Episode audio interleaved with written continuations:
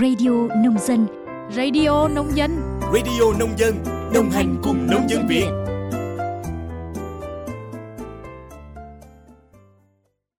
Biên tập viên Minh Quân xin kính chào quý vị và các bạn thính giả của Radio Nông Dân. Quý vị và các bạn đang nghe bản tin nhịp sống nông thôn mới. Bản tin hôm nay ngày 1 tháng 3 năm 2024 sẽ có nội dung về sự kiện của Hội Nông dân trên toàn quốc và tình hình hoạt động sản xuất của ngành nông nghiệp.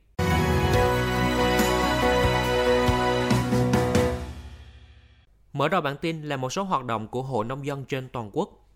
Mới đây, tại thị trấn Ea Konop, huyện Eak, tỉnh Đắk Lắk, đoàn công tác Trung ương Hội Nông dân Việt Nam đã khảo sát thực tế triển khai thực hiện dự án hỗ trợ mô hình điểm của Hội Nông dân tham gia phân loại, thu gom và vận chuyển rác thải sinh hoạt ở nông thôn giai đoạn 1. Đây là dự án được Trung tâm Môi trường Nông thôn thuộc Trung ương Hội Nông dân Việt Nam triển khai tại tỉnh Đắk Lắk từ tháng 11 năm 2023 với sự tham gia của 600 hộ là hội viên nông dân. Bên cạnh được trang bị thiết bị, chế phẩm vệ sinh, các hộ tham gia còn được chuyên gia nông nghiệp hướng dẫn quy trình thu gom, phân loại, xử lý rác thải tại hộ gia đình, kỹ thuật lên men xử lý chất thải sinh hoạt thành phân bón hữu cơ, phục vụ sản xuất nông nghiệp, hướng dẫn thành lập các tổ thu gom rác, quy chế hoạt động và thu chi tài chính. Sau chuyến tham quan, kiểm tra thực tế triển khai mô hình, đoàn công tác Trung ương Hội Nông dân Việt Nam đánh giá dự án đã được Hội Nông dân các cấp tỉnh Đắk Lắk thực hiện nghiêm túc. Hội viên nông dân thay đổi tích cực trong nhận thức, nâng cao ý thức phân loại thu gom rác thải sinh hoạt nông thôn. Đoàn công tác yêu cầu các cấp hội nông dân địa phương tiếp tục tuyên truyền, tổ chức các lớp tập huấn, giám sát, hướng dẫn kỹ thuật cho các hộ, hội viên nông dân áp dụng đúng kiến thức trong thu gom, xử lý rác thải hữu cơ tại gia đình, đồng thời đề xuất các giải pháp khắc phục những hạn chế, khảo sát địa điểm để nhân rộng mô hình thu gom, xử lý rác thải nông thôn trên địa bàn tỉnh.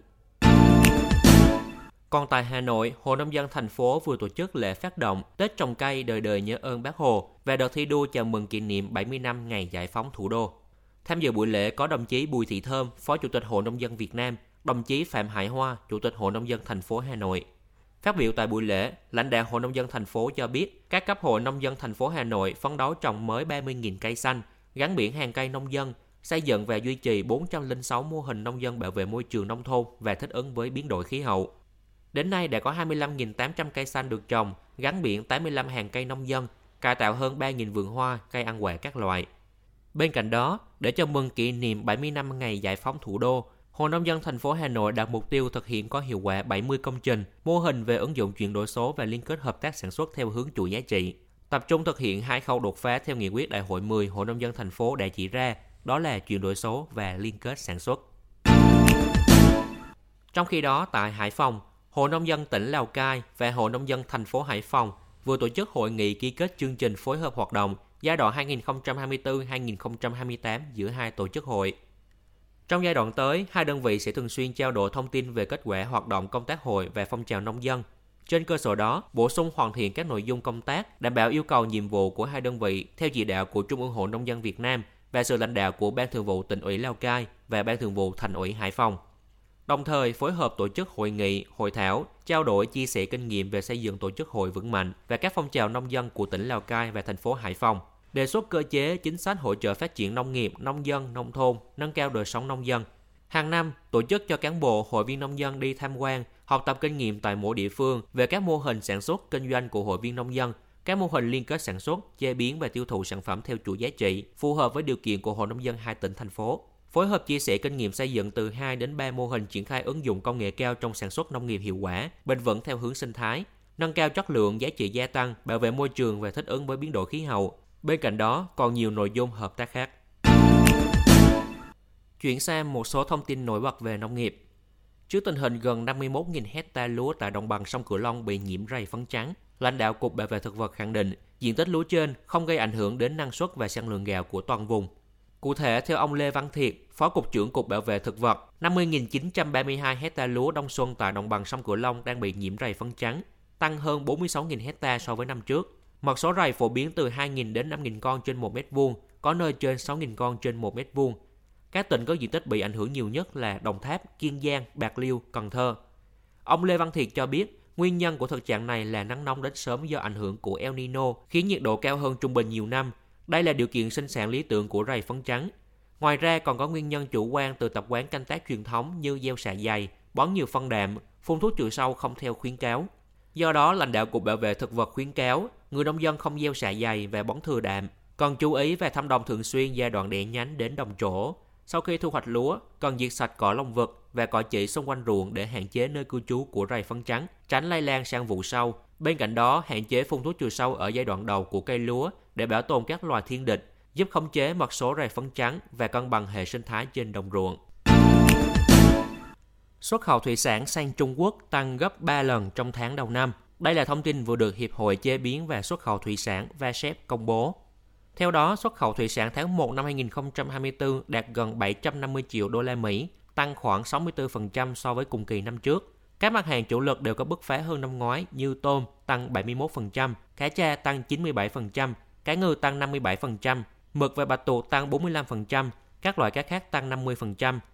Về thị trường xuất khẩu thủy sản của tháng 1 năm 2024, Nhật Bản là thị trường lớn nhất với giá trị 130 triệu đô la Mỹ, xếp ngay sau là thị trường Trung Quốc Hồng Kông với mức tăng trưởng gấp 3 lần cùng kỳ năm trước. Lý giải sự tăng trưởng mạnh kể trên, các chuyên gia nhận định do bất ổn ở Biển Đỏ làm giá cước vận chuyển hàng hóa bằng đường biển từ châu Âu, châu Mỹ sang Trung Quốc tăng cao, nên thị trường tỷ dân chuyển sang nhập khẩu thủy sản từ Việt Nam.